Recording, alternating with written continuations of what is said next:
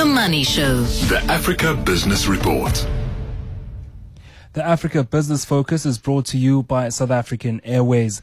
Let's get into it now with Rona Gopaldas, a director and Africa analyst at Signal Risk. Now, Kenyans started voting today to pick a successor to outgoing President Uhuru Kenyatta in what is seen as a key test of stability for one of Africa's healthiest democracies. This week's vote is seen as a key test of stability in a nation regarded as a healthy democracy in a region known for long-serving dictators. Of course, uh, Kenya also going through some of its weak economy, as the rest of the um, continent is as well, and that election uh, looked at as key in terms of consumers in Kenya. We speak now to Ronak, who's going to be taking us through some of the biggest stories that came out this week on the continent. Ronak, welcome to the show. Thank you very much for having me. Let's get some of the assessment that you uh, saw in terms of that election that came through today. Of course, we haven't got any numbers coming through as yet, but how significant and important is this election for Kenya? Yeah, it's a, it's a huge election, probably the, the biggest one on the continent this year. And uh, it's quite unique in many ways um, because it's the first time since the Daniel Arap Moi era that neither an incumbent president nor a candidate from the Kikuyu community, which is the largest ethnic community in the country, is contending for the presidential position. So um, you've got a unique situation over here because the, the vice president, William Ruto, is effectively contesting as the outsider. And uh, Raila Odinga, who is the former prime minister and the former archenemy of Uhuru Kenyatta, the current president, is effectively got his backing now. So it's a bit soap opera-esque, uh, which is creating some, some interesting dynamics. Um, but I think there are really three things to watch as we wait for the results. So um, ethnicity and, and the youth are the first critical factor. Um, in Kenya, it's very seldom that people deviate away from ethnic lines in their voting. Um And I think, you know, this time with the Kikuyu vote being up for grabs, that's uh, that's something to watch quite closely. Both of the candidates are competing for that Mount uh, Kenya region. Um, I think at the moment we place Raila Odinga in the ascendancy there. He's uh, he's got the backing of Uhuru Kenyatta. He's um, he's got a strong Kikuyu woman anti-corruption running mate, um, and also he's um, he's he's assembled uh, an alliance Uh, of twenty-nine parties, which which covers a lot of the ethnic bases. So that plays into his favor.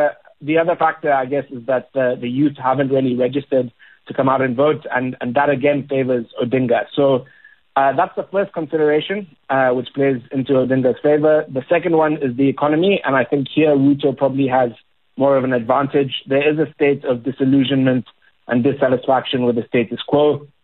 As you mentioned, rising food and fuel prices have affected, uh, you know, the, the the man on the street. And, and I think Ruto, with his hustler narrative and populist appeal, has tapped into that that uh, that disillusionment. So that probably favors him. And then I think the third factor to consider is uh, the state apparatus. In Kenya, financial, political, economic, and security resources by the state are, are pretty instrumental in, in elections. And I think with Kenyatta's backing, that probably favors Odinga too. So I think there's no doubt it's going to be a very, very close race and go down to the wire. But uh, at Signal Risk, we think that Odinga has uh, slight momentum, and we'll be watching for the results closely. And how important is this election, or whoever comes out of it, for uh, the East African region, of course, in terms of the economy and also trade in that particular region?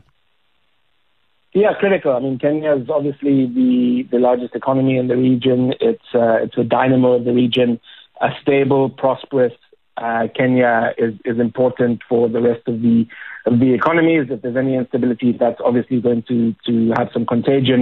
So um, I think, you know, the, this election is, is, is quite critical. We don't envisage any major deviation in, in policy. There's not really much between the two parties. But um, I think the, the quicker the political cycle ends and, and uh, the quicker policymakers can go back to concentrating on, on many of the economic challenges, uh, the better it is for the entire region. And there was a lot of pomp and ceremony back here in South Africa. U S Secretary of State Antony Blinken uh, starting his Africa tour in South Africa. He held a strategic dialogue with Minister of International Relations and Cooperation Naledi Pandor. But after the pomp and ceremony, what would you say was the significance of this particular visit, especially after some seven years, I think, uh, from the U S? So the timing is really interesting because it follows hot on the heels of Sergei Lavrov's visit to, to the continent. He's the Russian uh, foreign minister. And, you know, there's a, there's a bit of a subtext over here. Uh, it's not been mentioned explicitly, but around this kind of new Cold War, the U S versus China and Russia. And that's kind of featured strongly in the background of conversations. Uh, for me, three things really stood out from, from what I've observed so far. Number one, it was very candid. Um, you know, if you look at the engagements with Naledi Pandor and Antony Blinken, Um, they spoke a lot around a lot of lot of kind of touchy subjects like U S hypocrisy, democracy, paternalism, Russia and Ukraine, and it was quite refreshing to hear that honesty. I think the, the second thing is that the rhetoric coming out from the U S has changed. So if you listen closely, they talk about Africa as a geopolitical force. They talk about partnerships and equality. There's positive framing rather than fear-mongering and, and much more constructive language. So the messaging has changed. And then, of course, they unveiled the new Africa strategy, which puts democracy, trade, investment, things like Prosper Africa, Build Back Better at the cornerstone. Um, so it's a departure from the Trump era, um, which was kind of neglectful. Um, there's actual engagement happening now in, in U S-Africa policy, and I think that's evidenced by things like the U S-Africa Business Summit, which we just had. There's a U S-Africa Leader Summit coming up in December. So the signs are quite promising, um, but we'll have to watch to see what the execution is like. Well, hopefully those uh, AGOA agreements in terms of the dumping of U S chicken in South Africa also gets talked about. The U S, of course, makes up about seventeen percent of South Africa's export output market. And, uh, of course, uh, we still uh, about to rely to, on the U S in terms of transition to low uh, carbon economies. So uh, they are also promising to help South Africa with that move from fossil fuels. And I'm sure that was also up for discussion. But the expanded BRICS um our relationship in terms of South Africa, Russia and China, what's the likelihood of the implications? We're seeing the U S also stepping in now uh, to make sure they have a footprint on the continent, but the likes of China and India have been buying that Russian oil that has been hit uh, by those sanctions. Uh, what's South Africa's play here? And, you know, is BRICS as strong as it was before? So it's interesting because the, the rumors that Argentina is, is going to be the next to join, and China's pushing quite strongly for this. And, you know, there are two ways of looking at it. One is that this is a tactic by China to expand its, its sphere of influence. Uh, or two, that actually we need a fairer uh, counterweight political and economic architecture to Western dominance. So, you know, China's got the rotating presidency of the BRICS this year. They're saying, you know, we're underrepresented as the BRICS and the Global South, given population size and economic muscle. The existing Western bodies don't cater to our interests, so we need an alternative. And I think recent trends have kind of uh, played into that. You know, there's a confidence crisis in traditional institutions, largely on account of the Trump era and, and the way that those were undermined. Vaccine apartheid didn't help uh, the West as well. And now the framing around this Russia-Ukraine in terms of this Cold War narrative also is not helpful. So, you know, there is appetite amongst the Global South and developing nations for an alternative bloc, but there are a few practical issues. So the first one is that India and China, you know, don't really trust each other. There's a distrust in terms of geopolitics, in terms of military, in terms of technology. So I think India is not going to accept being a junior partner in any kind of arrangement which sees China expand its influence. Second issue is money. Russia, South Africa, Brazil, all struggling. So who's going to fund it? And the third issue is the administrative and diplomatic bureaucracy. So I think the BRICS thing is a longer term, BRICS expansion is a longer term thing. It won't be an immediate counterweight or a silver bullet. Um, but the point is to create more options, more leverage, more choice, yeah, to move away from Western uh, dependency.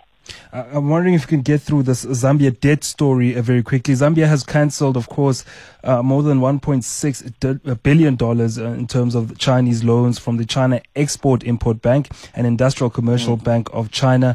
Is this a good move on, on their part in dealing with some of the debt problems? And does, does this, you know, take away the grip China has on the country? So, I mean, this debt situation has, has been what everyone's been watching since twenty twenty when uh, Zambia became the first pandemic-era African defaulter. So, you know, there's finally progress in this regard because now the, the, the, the official creditors agreement can unlock an I M F program, which is essential to unleashing liquidity and to restructuring the debt. So, you know, under the G twenty common framework for, for debt, this is progress. Um, the I M F is happy, the uh, official creditors are happy, The commercial creditors now have some visibility around the public financial management. So, you know, Zambia has been in limbo for a while and it can now kick on and, and move ahead. And I think it reflects the broadly positive trajectory we've seen yeah. since Hakainde Hichilema took over in Zambia, where we've seen fiscal consolidation, investor-friendly policies, and, and improvement in government in governance. So certainly uh, Zambia, positive news and, and heading in the right direction. All right, dealing with its debt problems is Zambia. That was a complete screening of the continent on our Africa Business Focus. That was with Rona Gopaldas, who's the Director and Africa Analyst at Signal Risk.